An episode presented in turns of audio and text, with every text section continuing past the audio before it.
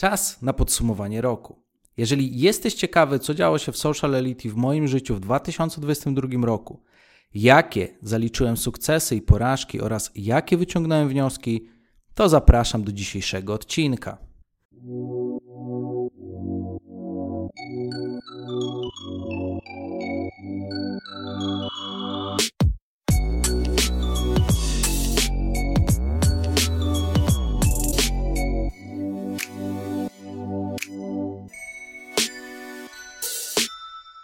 Myślę, że nie tylko dla mnie, ale też dla wielu z Was, a może nawet dla większości z Was, 2022 rok był totalnie szalonym rokiem.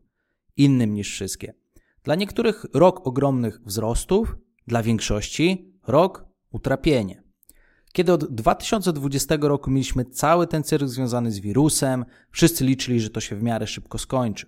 No i gdy w 2022 roku zmęczeni czekaliśmy na ten w końcu koniec, doszło do wojny na Ukrainie, która była takim zapalnikiem do kontynuacji tego całego rozpierdzielu, chaosu, niepewności i dużej dynamiki wszystkich działań, w szczególności tych biznesowych. No i ogólnie pewnie nie tylko ja, ale i ty również zastanawiasz się, kiedy to się wszystko skończy. No i generalnie doskonale wiecie, że jest ciężko. Ja też to wiem, dla mnie też jest ciężko a prawdopodobnie to się nie skończy szybko. I chociaż nie jest to zbyt optymistyczne rozpoczęcie noworocznego podcastu, to tym właśnie chciałem zacząć, bo dla mnie ten rok był bardzo trudnym rokiem pod każdym względem. Wymieńmy kilka. Narodziny syna w listopadzie 2021 roku. Powiem Wam, że dopiero od dobrych dwóch tygodni, a już mamy 2023 rok, kiedy nagrywam ten odcinek, mogę się w miarę wyspać. Budzę się 3, 4, czasami 5 razy w nocy. To i tak jest dobrze, ale przez cały rok ja osobiście byłem skrajnie przemęczony. Wojna, podobnie jak wirus w momencie wybuchu, spowodował też znaczący u mnie w branży, jak i w wielu branżach, spadek ilości klientów. Nie tylko u mnie, ale generalnie na rynku. Wprowadzenie nowego i potem jeszcze nowego i potem jeszcze kolejnego ładu przez rząd doprowadził do tego, że dzisiaj e, planowanie na 5 lat do przodu nie ma żadnego sensu. Rosnące ceny, rosnące koszty prowadzenia firmy, też tego oczywiście doświadczyłem, jak każdy, kto prowadzi firmę. Duży wzrost zatrudnienia i rozpoczęcia nowych projektów które finalnie w końcu zdecydowałem się udusić. Kosztowały mnie prawie 200 tysięcy złotych, o czym też opowiem. I w tym roku, jak nigdy, doświadczyłem na przykład wielu zachowań ze strony innych ludzi, y, nastawionych na przykład na, co tu dużo mówić, wyłudzenie ode mnie tyle, ile mogą, kosztem po prostu mojej osoby. No i do tego dochodzi setki małych innych tematów, które można by długo wymieniać. Ale, żebyś nie pomyślał, że zmierzam do tego, aby tutaj w jakikolwiek sposób się żalić, jak taki typowy Polako-ziemniako. E, chciałbym jeszcze raz podkreślić słowo ale. Ja cholernie lubię, jak jest ciężko, bo wtedy najwięcej się rozwijam. I mógłbym oczywiście nagrać odcinek, w którym wymieniłbym Ci sukcesy, które zrealizowaliśmy w 2022 roku, a było ich naprawdę sporo, to chciałbym Ci również pokazać, że było ciężko, były przykre sytuacje, ale ja to cholernie lubię. I po tym roku mogę powiedzieć, że jak do tej pory czułem się mocny w tym, co robię, to po tym roku czuję się, że moja etyka zawodowa jest na zupełnie innym poziomie. I krótko mówiąc, sytuacja życiowa mnie do tego zmusiła, żeby wejść na jeszcze wyższy poziom. Czuję się tak trochę jak wojownik, który wraca z pola bitwy E, z wieloma szramami, e, zmęczony, ale też jednocześnie bardzo dumny z tego, co się właśnie wydarzyło. Dumny z tego, że wygrał ostrą bitwę, która go zmieniła na lepsze. Za chwilę powiem Ci więcej na ten temat, bo moim celem nie jest do końca mówienie Ci, że miałem źle, współczuj mi, albo śmiej się, bo wiadomo, że zawsze są e, te dwie skrajne reakcje, że o, w końcu ma ciężko, a przecież wszystko miało takiś pięknie. To ja naprawdę lubię, jak jest ciężko. I powiem Wam, że w 2019 roku, kiedy wszystko szło zgodnie z planem, to ja się cholernie zacząłem nudzić. Rośliśmy dynamicznie i generalnie wszystko szło super, pasmo sukcesów, ale to też było jednocześnie bardzo nudne. Od 2020 roku na początku było trochę frajdy, bo potraciliśmy na przykład klientów, tak? Kiedy wybuchł COVID, zamknęli sale szkoleniowe, w zasadzie to decyzja rządzących ujebała mi kilka milionów biznesu rocznie, przez to, że pozamykali hoteli, nie mogliśmy robić na przykład szkoleń, a było to naprawdę świetnie rozkręcone. E, ale za chwilę e-commerce bardzo mocno poszedł do przodu. E, szybko przesiedliśmy się na nowe realia i w 2020 mieliśmy rekord w stosunku do 2019. Potem przyszedł 2021, też był świetny, e, też był to rekordowy rok, dużo pracy, rozwoju efektów, generalnie kolejne pasmo sukcesów. No i się dużo działo, tak? Bo było bardzo dużo niepewności i dla mnie to była niesamowita frajda. Teraz mamy 2022, który jest najcięższym rokiem dla mnie prywatnie i też trochę zawodowo, to miałem najwięcej frajdy z tego roku od wielu, wielu lat. I ja ten rok będę naprawdę dobrze wspominał właśnie przez to, że przeżyłem wiele złych doświadczeń. Ujawniło się sporo toksycznych y, relacji, w szczególności zawodowych, które się po prostu wykruszyły, y, gdzie ludzie mówili jedno, a robili coś zupełnie innego. Y, pewne projekty były realizowane przez osoby i te projekty nie powychodziły. No i ogólnie to był naprawdę fantastyczny rok, bo wiecie, jak jest dobrze, to jest dobrze, e, ale jak jest ciężko i trzeba cisnąć, to część ludzi się mobilizuje do działania i jest bardzo fajnie też obserwować, jak wiele osób w mojej firmie się mobilizuje do działania, staje ramię w ramię ze mną do walki, a część po prostu spierdala. I to zjawisko e, ja nazwałem e, dziećmi hossy. I o tym też opowiem troszkę w dzisiejszym odcinku. I w moim życiu zrobiło się naprawdę, co tu dużo mówić, ciężko, ale miło. I co najważniejsze, że te sytuacje nie powstrzymały mnie przed tym, aby realizować swoje cele. Bo jest jeszcze druga strona medalu, ta pozytywna. Wiele osób, które y, kiedy tylko robi się trudniej, tak jak wspomniałem, zaczyna się wycofywać. Ja znowu psychicznie, mentalnie jestem nastawiony odwrotnie. Dla mnie, im bardziej się robi ciężko, tym to jest lepszy moment do ataku. I tak samo w tym roku ja bardzo mocno skupiłem się na tym, żeby atakować, żeby realizować cele, a jednocześnie wycinać wszystkie przeciwności e, ze swojego życia, z otoczenia oraz z firmy, e, żeby to się mogło rozwijać. W takim razie co się udało? Zacznijmy od Social Elite. Jeżeli chodzi o Social Elite, dla osób, które jeszcze nie wiedzą, jest to agencja digital marketingu, w której jestem założycielem, w której pomagamy po pierwsze firmom produkcyjnym i firmom IT działającym w segmencie B2B w tworzeniu procesów marketingowych. Pomagamy tworzyć lejki marketingowe, zaplanować całą strategię, promować firmę, pozyskiwać lidy sprzedażowe, a na koniec łączymy to wszystko z nowoczesną technologią, z analityką i spajamy całość z działem sprzedaży firmy, aby dział marketingu, dział sprzedaży działały synchronicznie. Dodatkowo też w ramach Social Elite specjalizujemy się w sprzedaży B2C, w szczególności np. w segmencie e-commerce'u, w branżach finansowych i w branżach usługowych, gdzie wykorzystujemy nasze umiejętności do tego, aby w pełnym zakresie zarządzać marketingiem i sprzedażą w danej firmie, żeby pomagać właścicielom, dyrektorom czy menadżerom lepiej tym obszarem zarządzać i lepiej ten obszar poukładać. No jeżeli chodzi o Social Elite, to obecnie mamy około 50 specjalistów na pokładzie. Dochodziliśmy już do 60 specjalistów, ale tak jak wspomniałem, zbyt nadmierny rozwój spowodował, że ciężko mi było już poogarniać firmę i bardzo dynamiczny wzrost, więc musiałem trochę projektów poucinać. O tym za chwilkę. Natomiast o ile jest fajne to, że o ile zwolniliśmy z ilością zatrudnienia osób w 2022 roku, to ekipa, ta nasza stała ekipa się nam nie pomniejszyła. A wręcz przeciwnie, stale prowadziliśmy rekrutację, po to, aby przygotować firmę do dalszych wzrostów. I w początek 2022 zaczynaliśmy z mniejszą ilością osób, potem do połowy roku bardzo mocno podrośliśmy. Ja tylko w styczniu zatrudniłem między 10 a 14 osób, a potem musiałem po prostu pewne osoby zredukować, bo już to tempo było zbyt duże. To porównując grudzień zeszłego roku do grudnia tego roku, bardzo fajnie poradziliśmy sobie właśnie z utrzymaniem załogi i z nieznacznym wzrostem tej załogi, z zapewnieniem zadań dla każdego, e, każdej osoby, pomimo tego, że gdy wybuchła wojna, to w wielu branżach, również w marketingu, były odnotowane duże spadki. I te spadki udało nam się bardzo podobnie jak w 2020 roku, kiedy wybuchł wirus, bardzo szybko zredukować. Wymagało to oczywiście dodatkowej pracy i w szczególności też mojego dużego zaangażowania czasowego. A wyobraźcie sobie, jak fajnie się na przykład pomaga w sprzedaży, y, kiedy się ledwo patrzy na oczy po kilku miesiącach nieprzespanych nocy.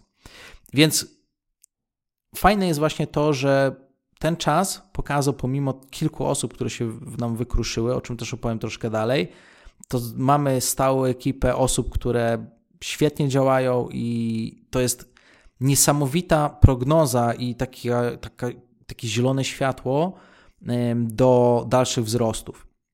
I w tym roku przede wszystkim, jeżeli chodzi o organizację, dokonaliśmy przełomu w sposobie zarządzania organizacją. E, takie dwa konteksty. W 2021 roku to ja głównie podejmowałem decyzje strategiczne. E, miałem oczywiście menadżerów, którzy zarządzali swoimi tematami, ale brakowało w naszej firmie osób, które wprowadzałyby innowacje. I cały 2021 rok skupiliśmy się na tym, aby mieć osoby, które są w stanie te innowacje wprowadzać. Obecnie mam siedmioosobową kadrę, która świetnie zarządza swoimi działami, ale też tworzy i samodzielnie wprowadza innowacyjne projekty. 2022 rok to był czas, w którym intensywnie pracowaliśmy właśnie nad tym obszarem. I co najważniejsze, to hula. Wyobraźcie sobie, że w 2023 roku będziemy mogli wprowadzać 7 razy szybciej innowacje do firmy. Wzrost 700% to naprawdę coś. Tym bardziej, że na rynku nie brakuje ludzi, którzy potrafią odtworzyć proste zadania, natomiast jest bardzo duży deficyt osób, które potrafią od zera stworzyć dany projekt, daną inicjatywę, która jest po pierwsze wysokiej jakości, po drugie jest skalowalna i po trzecie jest wydajna i po czwarte jest opłacalna biznesowo, bo nie sztuką jest na przykład zrobić mega stronę internetową, która okaże się mega nieskuteczna i nierentowna, czy analogicznie każdą inną pracę. Drugim elementem, z którego jestem bardzo zadowolony, to profesjonalizacja sposobu zarządzania pracą. Ale że co to w ogóle oznacza? Już mówię. Wdrożyliśmy duże narzędzie do zarządzania projektami, codziennymi pracami, e, serwisami zadań czy projektami innowacyjnymi. I cała firma hula już na przystosowanym pod nasze procesy, o których też mówiłem w poprzednich odcinkach, e, oprogramowaniu. Narzędzie, które zdecydowałem się wybrać, aby wdrożyć do firmy, nazywa się Kanbanize. Gdybyś był bądź była zainteresowana poznaniem e, tego narzędzia, to jest coś takiego jak Asana czy Jira. Mm, tych oprogramowań jest naprawdę dużo e, i myślę, że każdy w większym lub mniejszym stopniu sprawdza się w organizacjach. Natomiast finalnie najważniejsze jest zrealizowanie dopasowanego wdrożenia. I dzięki temu, że zrobiliśmy takie wdrożenie, mamy jeszcze lepszą możliwość optymalizacji pracy w firmie. Całe wdrożenie na ten moment zajęło dokładnie 11 miesięcy i planuję rozwijać jeszcze ten obszar przez kolejny rok.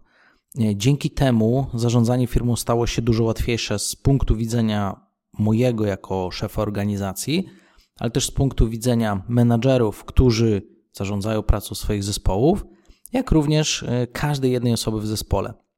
O ile już przed wdrożeniem tego programowania mieliśmy świetny poziom realizacji usług i komunikacji, to teraz uważam, że zarządzanie tym, co się dzieje w firmie i to, jak to wszystko wygląda, to jest zupełnie inna bajka. I teraz, e, żebyście mnie dobrze zrozumieli, jak to wygląda, to w styczniu poziom naszych usług był bardzo dobry. My mieliśmy 95% klientów, którzy regularnie przedłużali z nami umowy. Więc ta retencja klientów była bardzo mała. Na przykład w marketingu bardzo często ten poziom wynosi 50-60%, e, czyli często jest tak, że nawet 40% albo 50% klientów non-stop odpada i trzeba uzupełniać to, tak? My działaliśmy do tej pory na poziomie 95%, czyli 5% e, projektów z różnych powodów się po prostu nie udawało. I to już świadczy o tym, że mamy bardzo wysoki poziom komunikacji w zespole i komunikacji z klientami i realizacji projektów. Ale, no właśnie, jest pewne ale, ja chcę więcej. I w związku z tym, że chcę cały czas podnosić poziom, to zdecydowałem się na to wdrożenie. I dzięki temu wdrożeniu, które do tej pory kosztowało już ponad 150 tysięcy złotych, to wszystko, co zrobiliśmy y, bardzo dobrze do tej pory, wszystko to, co robiliśmy bardzo dobrze, robimy jeszcze lepiej. Jak na przykład policzyliśmy ostatnie 6 y, miesięcy y, retencję klientów, to z 95% podniosła ona się na 97,5%. Niby zmiana niewielka, tak, no wiadomo, też nie pomożemy 100% firm, natomiast idzie to w parze z filozofią social elite i z filozofią mojego życia, że stale chcę doskonalić to, co robimy. I jak to się przekłada na cyfry? To podam Wam przykład. Pomyślcie sobie, że na przykład w tak trudnych czasach, gdy e, wiele firm ma naprawdę ciężko, my nie tylko potrafimy bardzo dobrze utrzymać projekty, ale potrafiliśmy też utrzymać ich więcej niż do tej pory. E, przy ponad 200, e, bo tam my robimy między 200 a 300 projektów, to zazwyczaj 240, 206 i tak dalej, więc na ponad powiedzmy te 200 na przykład projektów, które realizujemy, to tylko na przykład trzech klientów potrafiło zrezygnować w ciągu miesiąca. I to często, jeżeli analizujemy też takie projekty, to są to projekty, które przez zarządzanie z drugiej strony no, mają po prostu większe ryzyko. My natomiast też wiedząc, że możemy pewne rzeczy podpowiedzieć, zrobić, jeżeli współpracuje z nami szef czy szefowe firmy, wiele rzeczy da się wyeliminować bardzo szybko, no ale nie zawsze jest ta chęć współpracy. Ale myślę, że to jest temat na zupełnie inny odcinek.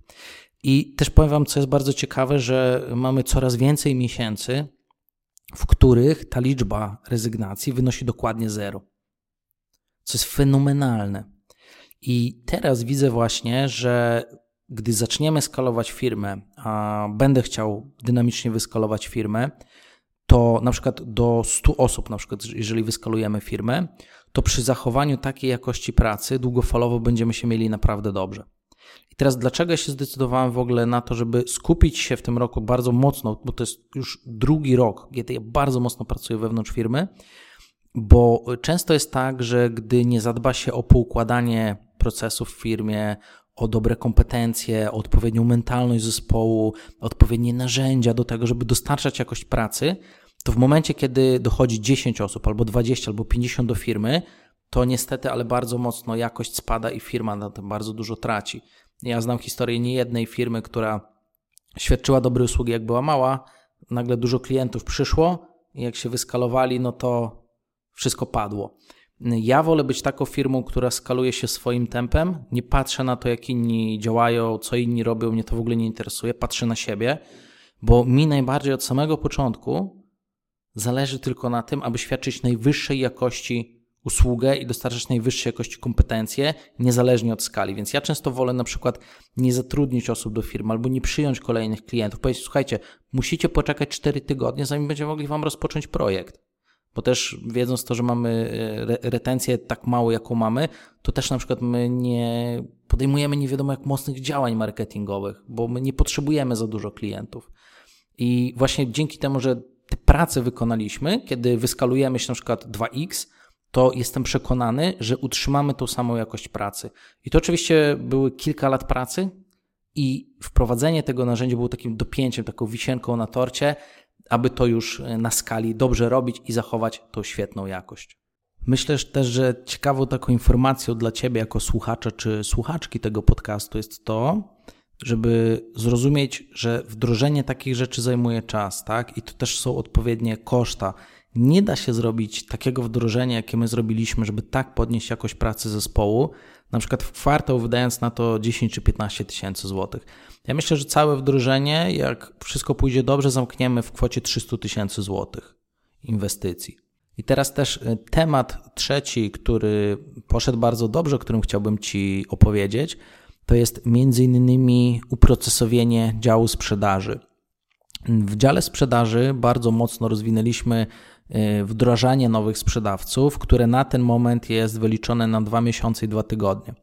To oznacza, że jeżeli przyjdzie do nas nowa osoba do firmy, jestem w stanie ją wdrożyć do poziomu profesjonalnego doradztwa w zakresie tego, jaką usługę nas wybrać w dwa miesiące i dwa tygodnie. I teraz będę w tym roku pracował też nad tym, aby skrócić ten cykl do 7 dni. Teraz, co jest bardzo ciekawe, że Możesz zastanawiać się, ale jak to? Przecież w wielu firmach przychodzi sprzedawca i zazwyczaj wygląda to tak: no, siadaj i sprzedawaj. Albo przychodzi sprzedawca i ktoś mu zrobi tam wstęp do produktu i posłucha jego rozmów, no i potem niech on sobie radzi. Dlatego też na przykład w sprzedaży bardzo często jest tak, że się osoby mielą w dziale sprzedaży. Ja troszkę z innego założenia wychodzę. Bardzo dobrze moim zadaniem jest dopracować po pierwsze rekrutację, wybranie odpowiedniej osoby, a po drugie bardzo chcę zapewnić osobie, która przychodzi do mnie do pracy, świetne warunki wdrożenia. Ja na ten moment mam świetnie przygotowane wdrożenie w kampanie reklamowe, na przykład na Facebooku, na Instagramie, na Pinterestie, na LinkedInie czy w Google. Te działy mamy bardzo mocno sprocesowane i jak ktoś przychodzi, to my gwarantujemy osiągnięcie odpowiednich wyników po odpowiednim czasie, bo mamy tak to dobrze zmonitorowane i zmapowane. I moim zdaniem w Polsce nie ma drugiej firmy, która aż tak ma to dobrze zrobione jak my. Pracowałem nad tym 6 lat, żeby to aż tak dobrze zrobić. Z drugiej strony, y, do tej pory też nie miałem czasu, żeby aż tak mocno zająć się działem sprzedaży, więc 2021 rok y, to jest taki mocny progres w tym kierunku. Pierwszy raz zająłem się oczywiście działem sprzedaży w momencie, kiedy zaczęła istnieć firma, więc y, było to 2016 rok. I w ciągu pierwszych dwóch lat rozwinąłem to do takiego poziomu, który był wystarczający do tego, żebyśmy fajnie sprzedawali, ale teraz, jeżeli chciałbym pójść na dużo większą skalę, na przykład załóżmy zatrudnić w jeden miesiąc 10 sprzedawców, to chciałbym, żeby ta inwestycja jak najszybciej się zwróciła, ale też chciałbym, żeby klienci, którzy rozmawiają z moimi sprzedawcami, z moim zespołem sprzedawców, z osobami, które reprezentują moje nazwisko i Social Elite jako firmę, jako nas wszystkich, byli po prostu najbardziej merytorycznymi i kompetentnymi osobami na rynku. I pracowałem właśnie nad całym procesem, a tworzenie procesów poza marketingiem i sprzedażą jest moim konikiem. Ja mam trzy koniki właśnie. Y, najbardziej znam się na marketingu, potem na sprzedaży i na procesach, więc to są trzy rzeczy, w których jestem bardzo mocny. Y, I tak przygotowałem całe wdrożenie, że ono jest policzalne.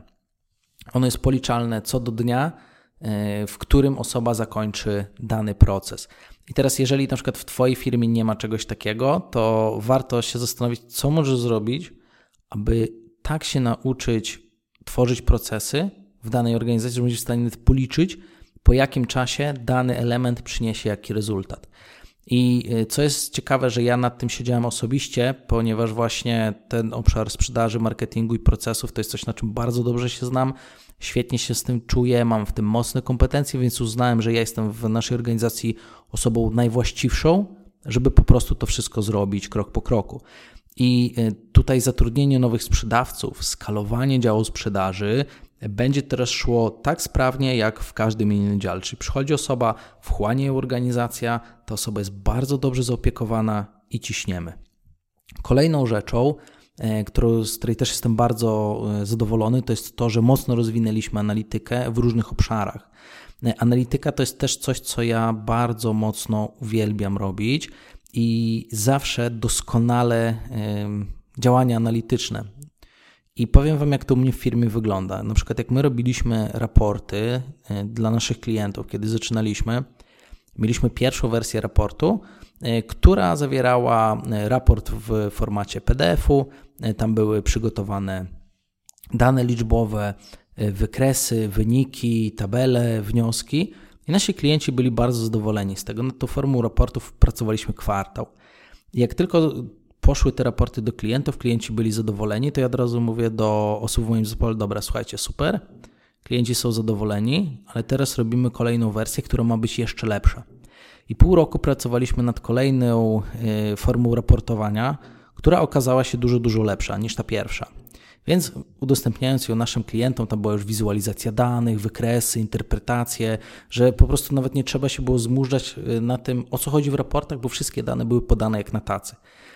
Może jeszcze dopowiem, że bardzo dużym problemem z raportami jest to, gdzie wiele agencji czy firm y, to, co robi, to po prostu generuje raport, w którym jest na przykład 30 stron różnych danych, bez żadnych wniosków, bez żadnej interpretacji i ty sobie klienci wymyślaj. Prawda jest taka, że klienci większość parametrów nawet nie wiedzą, co one oznaczają. No i w związku z tym, wiedząc, że jest ten bardzo duży problem na rynku, to my zaczęliśmy tworzyć takie raporty, które dla osoby bez doświadczenia będą jasne, czytelne i będą dostarczały wnioski, które pozwalają prowadzić dobrze organizację. No i kiedy już wdrożyliśmy właśnie tę drugą formę raportów, nasi klienci mówią, wow, ale jesteśmy w szoku, jest to najlepsza rzecz, jaką widzieliśmy. Wiecie, co my wtedy zrobiliśmy? Ja powiedziałem od razu, słuchajcie, klienci są świetnie zadowoleni, uważają, że to jest topowy poziom i wiecie, co macie robić? Robimy kolejną, lepszą wersję. I potem zrobiliśmy trzecią wersję, zajęło nam to rok czasu i ta trzecia wersja już w ogóle była przełomowa, bo zaczytywała dane z różnych źródeł, E, dynamicznie, e, była wizualizacja danych, było przedstawienie lejków sprzedaży, wydajności sklepu, e, były przedstawione performance poszczególnych reklam, zwroty z poszczególnych reklam, były przedstawione dane zwizualizowane na przykład co do grup odbiorców i wiele, wiele innych fajnych rzeczy. I kiedy udostępniliśmy to, nasi klienci mogli sobie wybierać dowolne daty i pod ich biznes był ich raport dedykowany, to oni mówią, wow, ale świetne. I tylko w momencie, kiedy wdrożyliśmy to, rok się na, nabawiliśmy z tym, to ja powiedziałem, dobra, słuchajcie, teraz robimy kolejne wersje jeszcze lepszą i musieliśmy już poszukać zupełnie innej technologii do robienia e, tych raportów, które ja chciałem zrobić, ale to, co teraz my robimy, e, jeżeli chodzi o raporty, to, co mamy teraz właśnie w fazie beta testów, gdzie dla pewnych niektórych klientów e, u nas wewnętrznie to wprowadzamy, to to jest już po prostu kosmos, jak bardzo mocno się rozwinęliśmy. I co jest właśnie bardzo ciekawe, że mm, to jest filozofia w ogóle działania całego Social Elite. Moim celem nie jest zrobić coś dobrze, bo gdybym chciał zrobić coś dobrze, to poprzestałbym na pierwszej albo drugiej wersji raportów. Ale ponieważ mnie dobrze nie zadowala, ja jestem w stanie rozwalić wszystko to, co robiliśmy przez ostatni rok, żeby w kolejnym roku zrobić coś 10 razy lepiej. I nasze umiejętności i poziom zaawansowania co do tego, jakie robiliśmy raporty na przykład przed trzema laty, a robimy teraz, to jest minimum 100x poprawy w tym, co dostarczamy dla naszych klientów. I właśnie też jako Social Elite e, bardzo mocno zwiększyliśmy też zakres usług, które e, realizujemy dla naszych kontrahentów. Do tej pory byliśmy agencją, która się skupiała głównie na reklamach w social mediach oraz na usługach copywritingu, czyli robiliśmy Facebooka i Instagrama najmocniej, robiliśmy też LinkedIna, e, a w tym roku zaczęliśmy robić też Pinteresta, ponieważ 2020 rok i 2021 to były beta testy. Robiliśmy to dla wąskiej grupy odbiorców, dla naszych klientów. E, w zeszłym roku już wyszliśmy na, w, ciągu tego roku, tak, od 2020 weszliśmy już e, z, tym, z tą usługą dla wszystkich, tak samo z LinkedInem, tak samo z TikTokiem i bardzo mocno też rozwinęliśmy się chociażby w kwestii e, tworzenia stron internetowych, robienia testów usability, robienia email marketingu, tworzenia lejków marketingowych w B2B, tworzenia procesów marketingowych w B2B i rozwoju chociażby samego e-commerce czy analityki. Więc ta ilość usług, które my robimy, bardzo mocno się podniosła, ale co jest najważniejsze, że to nie są usługi, które zostały wypuszczone na rynek, bo my się chcemy ich uczyć, tylko to są usługi, których my się najpierw za własne pieniądze nauczyliśmy, Potem robiliśmy beta testy na grupie naszych klientów, proponowaliśmy im te usługi i kiedy zobaczyliśmy, że to działa fenomenalnie, dopiero wypuściliśmy to na szeroki rynek. Dlatego też na przykład u mnie pewne usługi będą wchodziły z opóźnieniem. Na przykład w przyszłym roku planuję wypuścić e, usługę analityki dla e-commerce'u i analityki dla firm B2B, żeby pomóc dzięki analityce poukładać firmę, zwizualizować, co się w ogóle w tej firmie dzieje. I w zasadzie tę usługę mogłem już wprowadzać dwa lata temu, bo miałem dobry poziom. Ale dobre to jest dla mnie za małe. Ja chcę dostarczyć taką usługę dla naszych klientów, z której oni będą zachwyceni. Naturalnym jest oczywiście też to, że wdrożenie e, dużo szerszego zakresu usług e, pomogło jeszcze lepiej pomagać naszym klientom, bardziej kompleksowo, bo klient, który się do nas na przykład zgłasza, często myśli, że tylko często myśli tylko o zwiększeniu sprzedaży poprzez na przykład kampanie reklamowe na Facebooku. Natomiast po rozmowie z nim, po zbadaniu jego potrzeb, jego celów, jego e, trudności czy barier w realizacji danych zadań, to w praktyce okazuje się, że na przykład konwersja jest słaba na sklepie, albo że klient nie ma opracowanego procesu e, w sprzedaży, tak, czy procesu marketingowego, albo w przypadku B2B klient polegał tylko na przykład na prospectingu, a brakowało mu reklamy, albo polegał na reklamie, która polegała na promocji postów i wysyłaniu ludzi na stronę internetową, a nie wiedział nawet o tym, że można było przygotować mu cały proces marketingowy, gdzie po pierwsze należało pracować na przykład strategię lejka marketingowego, gdzie należało przebudować stronę, gdzie należało wdrożyć e-mail marketing kwalifikujący lidy do działu sprzedaży i stworzenie na przykład całej strategii kontentu y, TOFU, MOFU, BOFU, bardzo znana strategia ze Stanów Zjednoczonych, od 15 lat albo i dłużej znana, w Polsce totalna nowość, tak? I wiele, wiele innych rzeczy, żeby to wszystko fajnie pospinać, tak?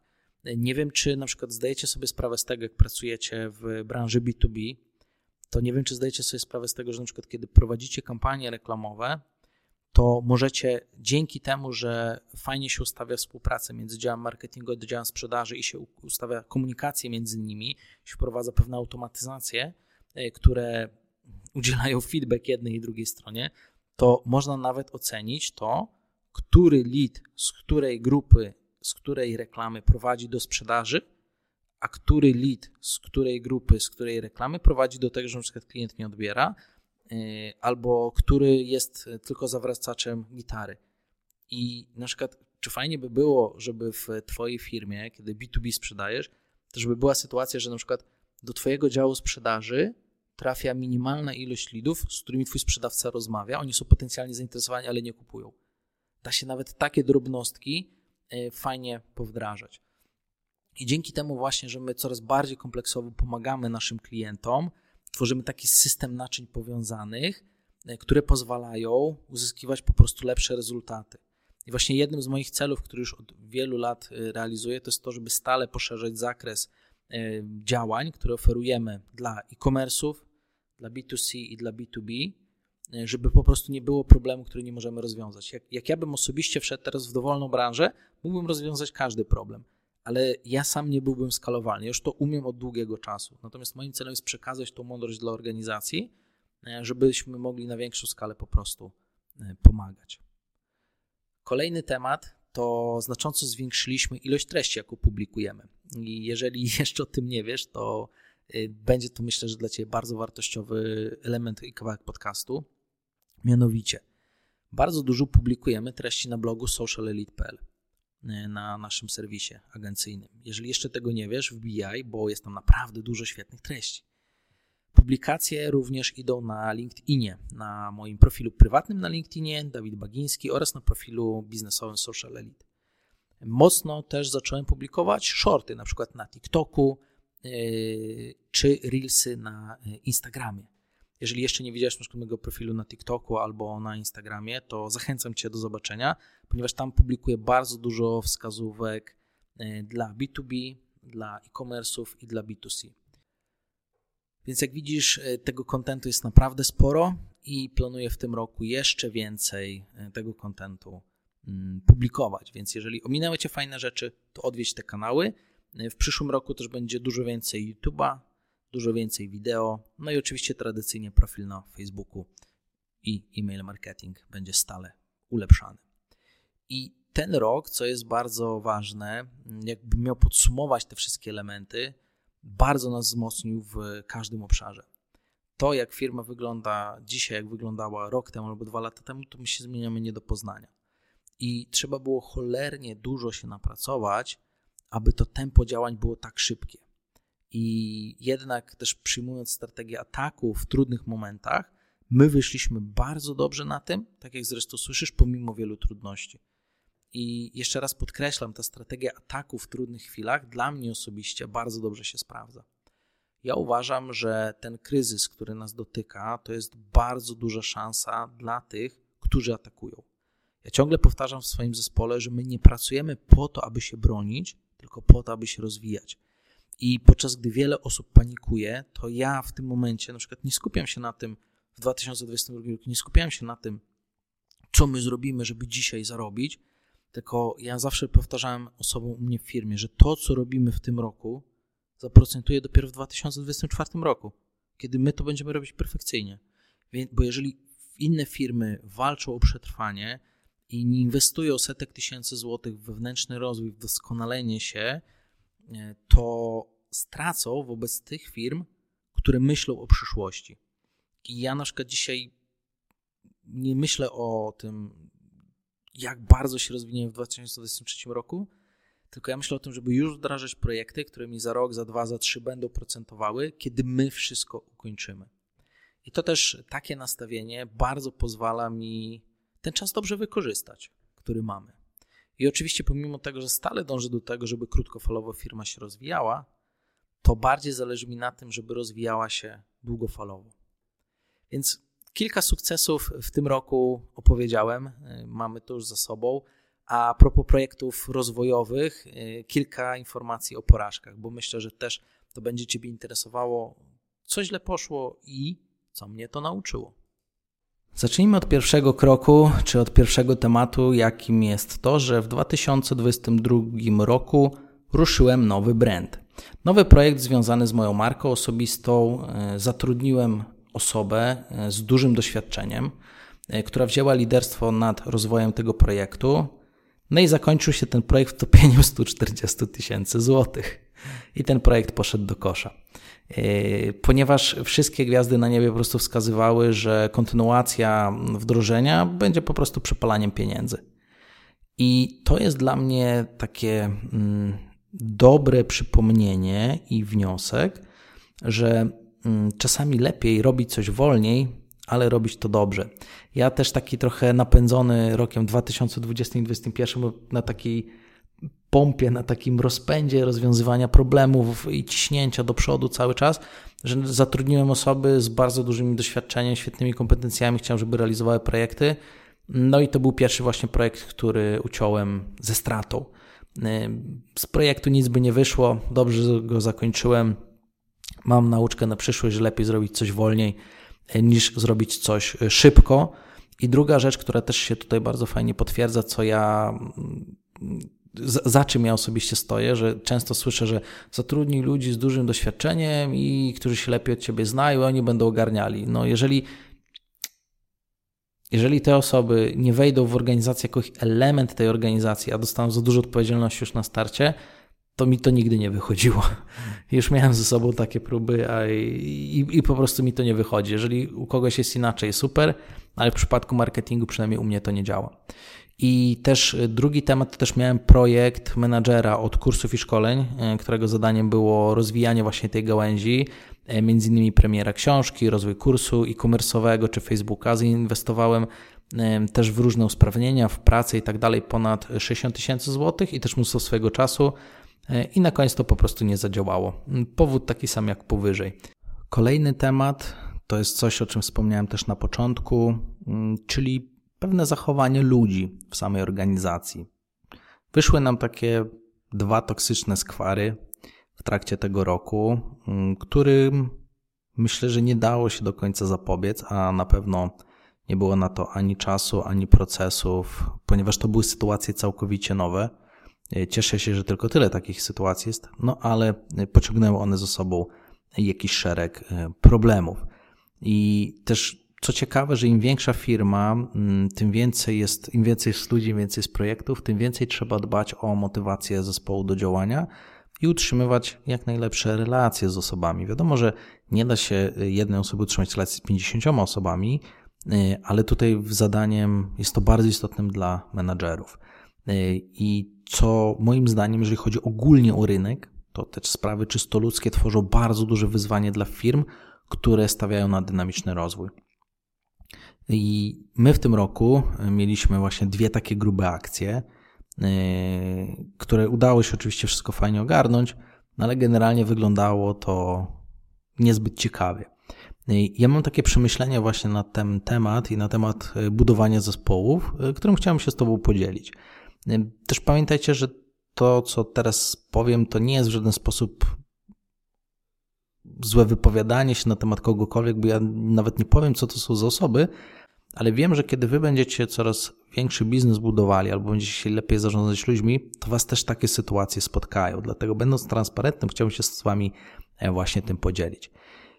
I takie moje przemyślenie odnośnie budowania zespołu, taki wniosek, że y, po pierwsze, są osoby, które z jakiegoś powodu jeżeli nie chcą z wami działać, albo wy z tymi osobami nie chcecie działać, no to po prostu rozstajecie się w dobrych relacjach.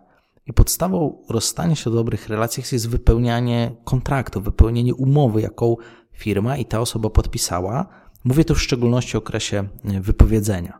I kiedy to jest realizowane honorowo, uczciwie, po iluś latach pracy czy miesiącach pracy, to każdy idzie w swoją stronę z uśmiechem i obie strony są bardzo zadowolone. I to jest pierwszy scenariusz. Natomiast drugim scenariuszem jest to, że niestety ja nie wiem dlaczego, jeżeli ktoś wie, to może mi to powie, ludzie częściej wybierają inną drogę, drogę destrukcji.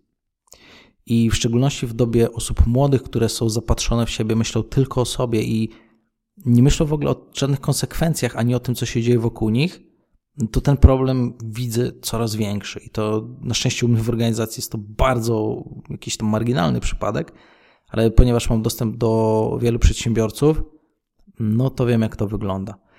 I jak to wygląda w praktyce? Gdy e, zaczynają się robić, e, gdy osoba właśnie decyduje się na przykład na to, żeby z wami nie współpracować, cokolwiek jej nie pasuje, to taka osoba zamiast po prostu wypełnić swój kontrakt, który pewnie trwa 1, 2, 3 miesiące i do widzenia, to osoba zaczyna robić wokół siebie destrukcję. I osoba zaczyna po pierwsze podejmować nieracjonalne decyzje, zaczyna nakręcać się emocjonalnie, e, przyjmuje syndrom zrzucania winy na zewnątrz, na y, firmę, na szefa, na menadżera, na cokolwiek innego, tak? I staje się taka osoba roszczyniowa z dnia na dzień. Jednego dnia was uwielbiała, y, mówiła jak to lubi organizację, jak jest super, jak to jest cudownie, a kolejnego dnia już jest 180 stopni zwrot, tak? E, przez co na przykład e, też osoba wyciąga know-how do innej firmy albo próbuje po prostu e, przejąć na przykład część klientów, żeby ugrać po prostu coś więcej kosztem Twojej firmy, kosztem Twoich wielu lat pracy, kosztem wielu lat twojej, pracy Twojego zespołu. Niektórzy też są na przykład na tyle bezczelni, że próbują iść na freelancing i kraść klientów, tak? Mi się na szczęście w tym roku taka sytuacja nie zdarzyła, ale w przeszłości miałem już taką sytuację, która szybko zakończyła się w sądzie. I co jest bardzo istotne, że ten typ ludzi nie szanuje w ogóle umów, które sami podpisują. Olewają okresy wypowiedzenia, olewają projekty, olewają klientów, przez co e, ty i menedżerowie i osoby, które pracują w Twojej firmie, muszą podejmować dodatkowe prace, dodatkowy wysiłek, aby utrzymać jakość projektów i wyniki dla klientów żeby też klient tego nie odczuł, że ktoś przychodzi i po prostu się tak karygodnie zachowuje. No i wiecie, ta osoba tego nie odczuje, no ale wy to odczuwacie, wasza firma to odczuwa. I na przykład w związku z tym bardzo istotne jest to, aby y, wysilić się dodatkowo, żeby jednak to jakoś zapewnić, tak, dla klientów. No i też co jest ciekawe, że na przykład takie zachowanie osób bo wiadomo, każdy popatrzy na siebie i powie, ale bo ja to tutaj y, już się na was obraziłem, obraziłam i, i, i, i chrzanić umowy, tak? Niby wszystko pięknie w oczy, ale za, za plecami swoje, tak? Y, to zobaczcie, co jest też na przykład bardzo niedobre w takiej sytuacji, bo jeżeli na przykład podpisujecie umowę z osobą, macie jakiś okres wypowiedzenia, ta osoba wylewa się na to, y, to wy nie możecie na przykład jako organizacja przyjąć nowych klientów albo pracujecie więcej, albo musicie gasić skutki y, zaniedbań przez taką osobę. Moim zdaniem, ja na przykład nie rozumiem tego, jak niehonorowo y, wiele ludzi w Polsce się zachowuje, że podpisuje umowę i kiedy to ich zwalniają, to oni mają wyjebane, bo mają umowę, ale jak sami się zwalniają, to mają wyjebane i jeszcze chcą za to brać pieniądze i jeszcze destrukcję sieją wokół siebie. Mam nadzieję, że to się kiedyś w Polsce zmieni, ale wiele przedsiębiorców doskonale wie, co mam na myśli. No ja na przykład w tym roku miałem jedną taką sytuację Niestety nie mogłem przyjąć e, klientów czy rozwijać się, bo ktoś po prostu naodwalał.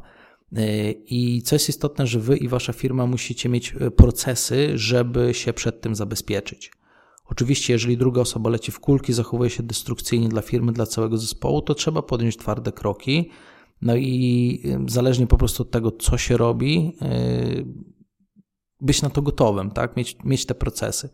Ale też powiem Wam, co jest takie ciekawe, że niezależnie jak ta sprawa się zakończy, bo ja na przykład zawsze w takiej sprawie staram się zachować zimną krew, być kulturalnym do samego końca, być miłym dla tej osoby, nawet jak ona wali w chuja, nie?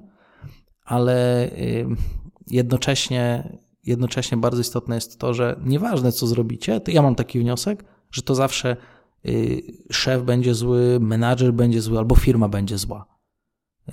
Bo ludzie niestety patrzą tylko na siebie, a nie patrzą na to, jakie szkody robią wokół siebie. I przygotowanie się na to jest bardzo ważne.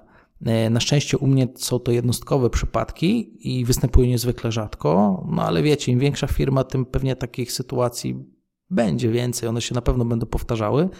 E, dlatego bazując na tym, że miałem takie dwie sytuacje w firmie, podzieliłem się z Wami właśnie tym przemyśleniem. I z tego też wynika kolejne bardzo moim zdaniem istotne przemyślenie, że w obecnych czasach należy zapewnić osobom, które pracują z Wami, jak najwięcej zaufania, jak największe, jak najlepsze warunki i wsparcie do tego, aby osoby mogły wykonywać dobrze swoje zadania. I to jest niezwykle ważne. I mnie na przykład ta sytuacja nie nauczyła tego, żeby budować zasieki w firmie, tylko nauczyła mnie tego, żeby myśleć, jak firma może jeszcze więcej od siebie dawać, że jeżeli ktoś zacznie fisiować, to inne osoby w organizacji tego nie odczują.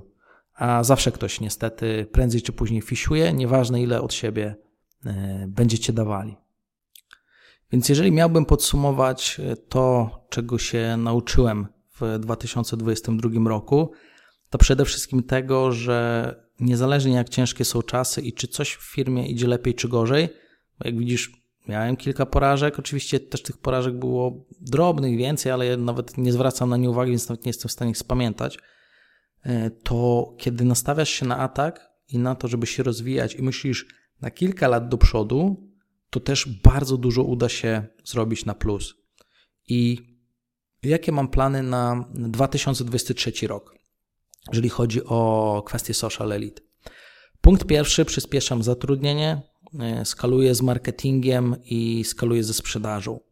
E, w tym momencie tworzę właśnie dział HR w firmie, bardziej go rozbudowuję, aby móc przez cały rok prowadzić rekrutację. E, chciałbym dołożyć jak najszybciej minimum czterech sprzedawców, i dołożyć do firmy minimum 10-15 specjalistów od reklamy. Więc możecie się spodziewać, że kiedy ruszę mocno z działaniami promocyjnymi, to znowu będę wyskakiwał z lodówki. Jak za czasów, kiedy bardzo mocno skupiłem się na szkoleniach, zanim tych szkoleń wiadomo z jakiego powodu i kto tego nie e, przyblokował. E, Kolejna rzecz to też tworzy nowy brand nastawiony na segment firm B2B, bo tutaj mamy bardzo dużo do zaproponowania tym firmom. E, mam bardzo dużo doświadczenia z firmami produkcyjnymi, w sprzedaży w B2B, e, w pracy z pozyskiwaniem leadów sprzedażowych, stworzeniem procesów marketingowo-sprzedażowych, łączeniem tego z nowymi technologiami. Ja już to robię od wielu lat. E, wykonywałem bardzo dużo takich projektów dla naszych klientów, między innymi w Social Elite, e, ale tego aż tak mocno nie komunikujemy, nie komunikowaliśmy, bo po prostu cały czas w Social Elite e, mieliśmy full klientów poza tymi drobnymi sytuacjami rynkowymi, które udało się szybko zagasić. I Social Elite też, mm, coś istotne, się tak rozrosło, że teraz kiedy wchodzę na stronę Social Elite, to tak naprawdę już tak dużo rzeczy robimy, mm, że ciężko jest się odnaleźć czy my jesteśmy e-commerce, czy my jesteśmy B2B, czy B2C, więc stworzenie nowego brandu, który będzie komunikował zupełnie inne rzeczy niż Social Elite, wydaje się tutaj jak najbardziej dobrym pomysłem. I Social Elite się bardziej skupi na segmencie B2C e-commerce, a nowy projekt dopełni nasz zakres kompetencji, który już posiadamy od wielu lat i zakomunikuje współpracę właśnie w segmencie B2B. I co jest istotne też, że dalej systematycznie rozwijamy nasze działania, zakres naszych usług i je ulepszamy, bo odkąd rozpocząłem firmę, plan był bardzo dobry, plan wciąż jest bardzo dobry, umiemy realizować wiele y, usług na najwyższym poziomie y, i z zakresu doradztwa, i z zakresu wykonania.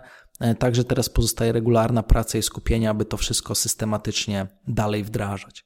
I też dochodzę do takiego wniosku, że im lepiej potrafię skupić się na realizacji swoich planów, niezależnie od tego, co się dzieje po drodze, robię ciągle swoje, to bardzo łatwo jest mi dojść do realizacji kolejnych celów. Generalnie pod tym względem mam dość takie prostolinijne podejście. Ja działam w ten sposób, że ja wyznaczam sobie cele i następnie nie patrzę na termin realizacji celu, tylko po prostu robię swoje. Jeżeli po drodze okazuje się, że pomysł jest totalnie bezsensowny, tak jak pokazałem Wam y, w dzisiejszym podcaście, albo osoby są nieodpowiednie, albo ja nieodpowiednio przygotowałem rozwój projektu, to go zabijam i za chwilę wracam do niego, robię wersję 2.0, która będzie dużo lepsza.